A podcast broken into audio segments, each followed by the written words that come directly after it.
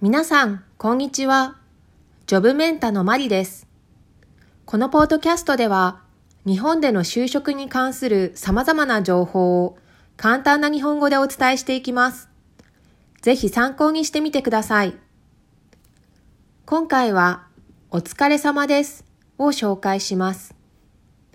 お疲れ様ですは、日本のビジネスシーンでよく使われる言葉です。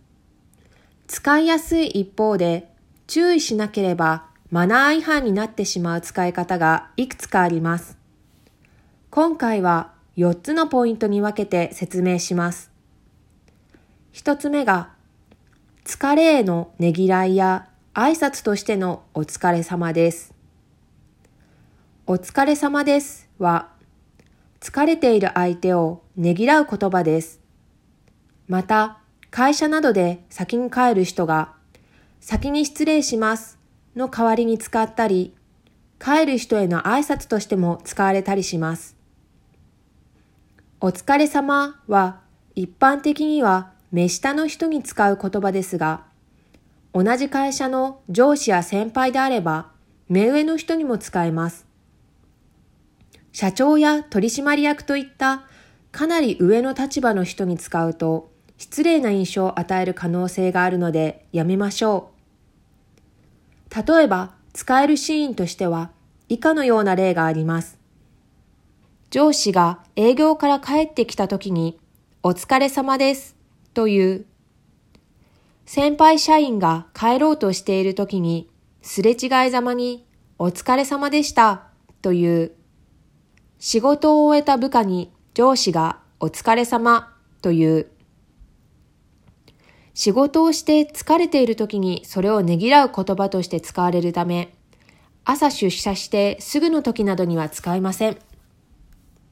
二つ目が、メールや電話の定型句としてのお疲れ様です。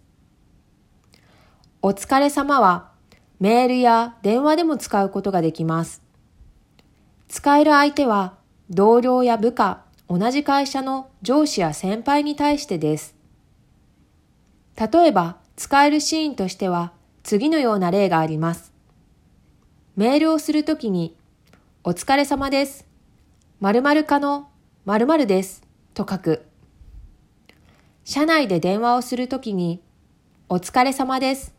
〇〇課の〇〇です。と伝える。話すときと同様に、社長や取締役などのかなり上の立場の人には使いません。三つ目は、お疲れ様ですは、社外の人やお客様には絶対に使用しない。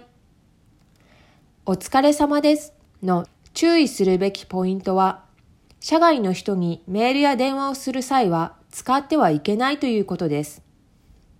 特に、社外の目上の人やお客様などに対して、お疲れ様ですということは失礼にあたります。取引先であっても、お疲れ様ですと言われても気にしないという人も多いですが、失礼だと思われる可能性を避けるためにも、お世話になっております。ありがとうございます。などを使うことがおすすめです。メールや電話の場合も同様のルールです。例えば、お疲れ様です以外に使える言葉としては次のような例があります。取引先に行った時に先日はありがとうございました。と伝える。取引先に行った時に、いつもお世話になっております。と伝える。取引先へのメールの文頭で、いつもお世話になっています。〇〇社の〇〇です。と書く。取引先へ電話をするときに、いつもお世話になっております。〇〇社の〇〇です。と伝える。四つ目が、お疲れ様ですの丁寧語は、お疲れ様でございます。お疲れ様ですも丁寧ですが、より丁寧に言いたい場合は、お疲れ様でございますを使います。